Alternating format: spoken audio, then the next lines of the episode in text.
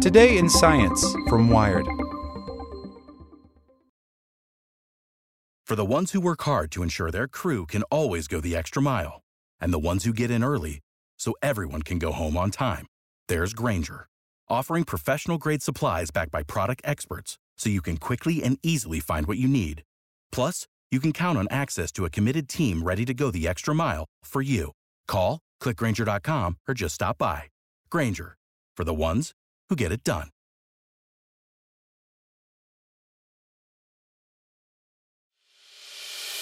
As a longtime foreign correspondent, I've worked in lots of places, but nowhere as important to the world as China.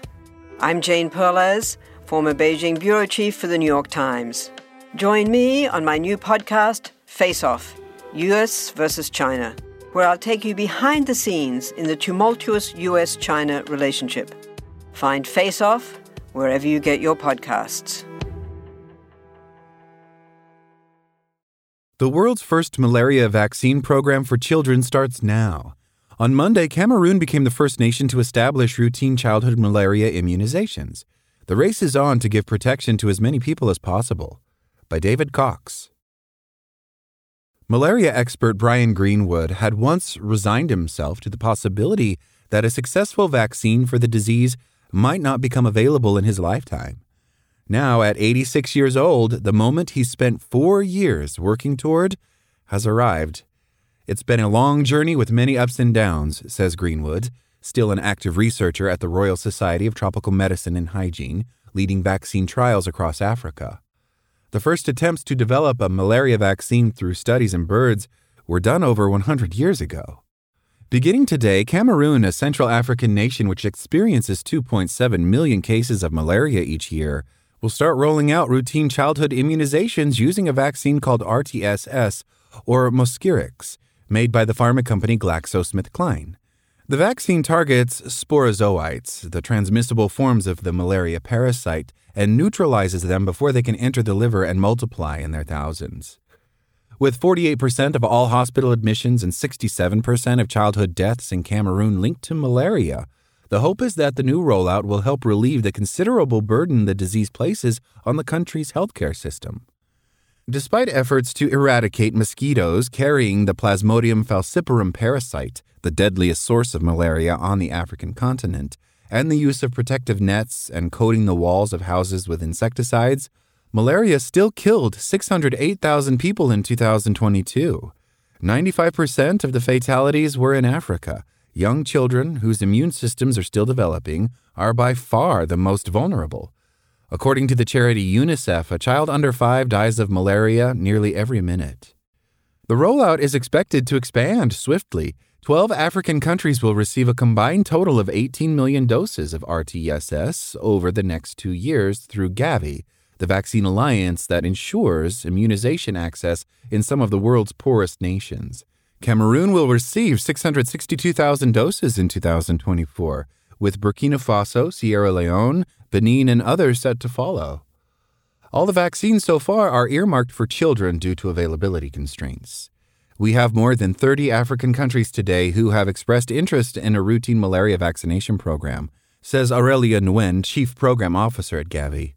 The vaccine will undoubtedly save lives. In October, the World Health Organization announced that a previous pilot rollout of RTSS in hundreds of thousands of children across Ghana, Kenya, and Malawi over four years had reduced deaths by 13% and severe cases by 22%.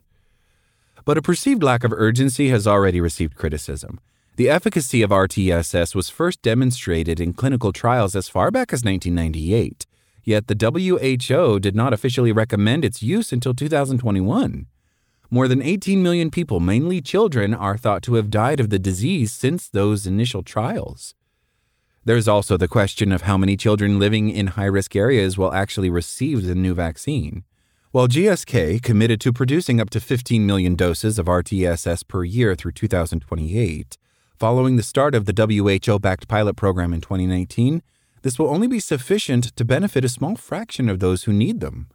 With approximately 200 million school aged children at risk of the disease throughout Africa, experts say that difficult decisions have been made about which countries and regions should be initially prioritized. An estimated 100 million vaccine doses every year will be needed by 2030 in order to control malaria in areas where the prevalence is highest. A second malaria vaccine, called R21, developed by scientists at the University of Oxford, may help make up the shortfall. The WHO added R21 to a list of pre qualified vaccines last month, following studies which showed it reduced symptomatic cases of malaria by 75% in the 12 months following a three dose series.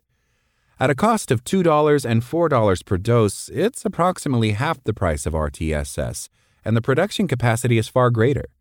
This is due to a partnership which has been struck between the Oxford scientists and the Serum Institute of India, the world's largest vaccine manufacturer.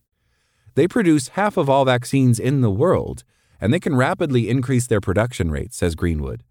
GSK has done all the groundwork with RTSS, which R21 has benefited from. But the Serum Institute have said they could produce over 100 million doses a year fairly quickly. According to Nguyen, R21 will start to become available in early May or June 2024. Numerous logistical hurdles lie ahead, including the notorious cold chain, the strict refrigeration requirements of vaccines that inhibit how easily they can be transported to remote regions and stored. Even if all the vaccines were there, you couldn't just suddenly say, well, we'll vaccinate the whole of Ghana straight away because you need enough cold storage, staff, and so on, says Greenwood. Another challenge will be the number of required doses for each patient. WHO guidelines state that both RTSS and R21 should be administered in a schedule of four doses in children from around five months of age, with an additional fifth booster dose to be given a year later. For me, that's one of the biggest concerns, says Rahman. In the trials, they had very good coverage, but there were people closely documenting it, and I don't think that's going to happen in a real life setting. Another open question is the long term durability of both jabs. Greenwood says that ideally, all children living in high risk areas would be boosted on an annual basis until the age of 10 while the WHO reports both RTSS and R21 as being 75% efficient at preventing clinical malaria when given seasonally alongside antimalarial tablets, previous trials have illustrated how quickly immunity can wane over time. A study published in 2015 showed that RTSS only had 36.3% efficacy on average of four years after toddlers were vaccinated. Plasmodium falciparum is also only one of five different parasite species which cause malaria. The vaccine campaign may cause it to evolve in a similar manner to many viruses, or another malaria parasite may become dominant in Africa. However, the biggest challenge of all is funding. Rahman is concerned about the current over reliance on foreign donors such as Gavi and UNICEF to provide vaccine supplies. A lot of malaria control programs across Africa depend largely on donor funding, she says. But there needs to be more domestic funding. Donors are never going to be around forever, and they do change priorities, which has huge consequences for disease control programs. Efforts are already underway to address this by at least shifting some of the burden of vaccine production to Africa. Abdulaziz says that Africa CDC is working on improving manufacturing facilities across the continent, while the Serum Institute is reportedly in discussions with manufacturers in Nigeria and Ghana to discuss a tech transfer which would enable R21 to be produced in those countries. It may not be long before other malaria vaccines start to become available, with BioNTech initiating a program to develop a mRNA vaccine for the disease, and Maryland based biotech Sanaria also developing a jab. Greenwood is hopeful that further progress will yield cheap vaccines that require fewer doses and remain efficacious for longer, enabling vaccination coverage to be widened and possibly even expanded to other parts of the world. Thanks for listening to Wired. My name is Zeke Robison, and for more stories like this one, visit us at wired.com. Like what you learned? Subscribe everywhere you listen to podcasts and get more science news at wired.com/science.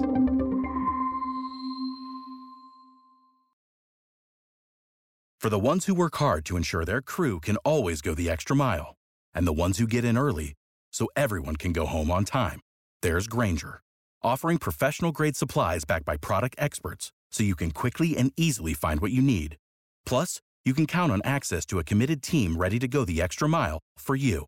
Call, clickgrainger.com, or just stop by. Grainger, for the ones who get it done.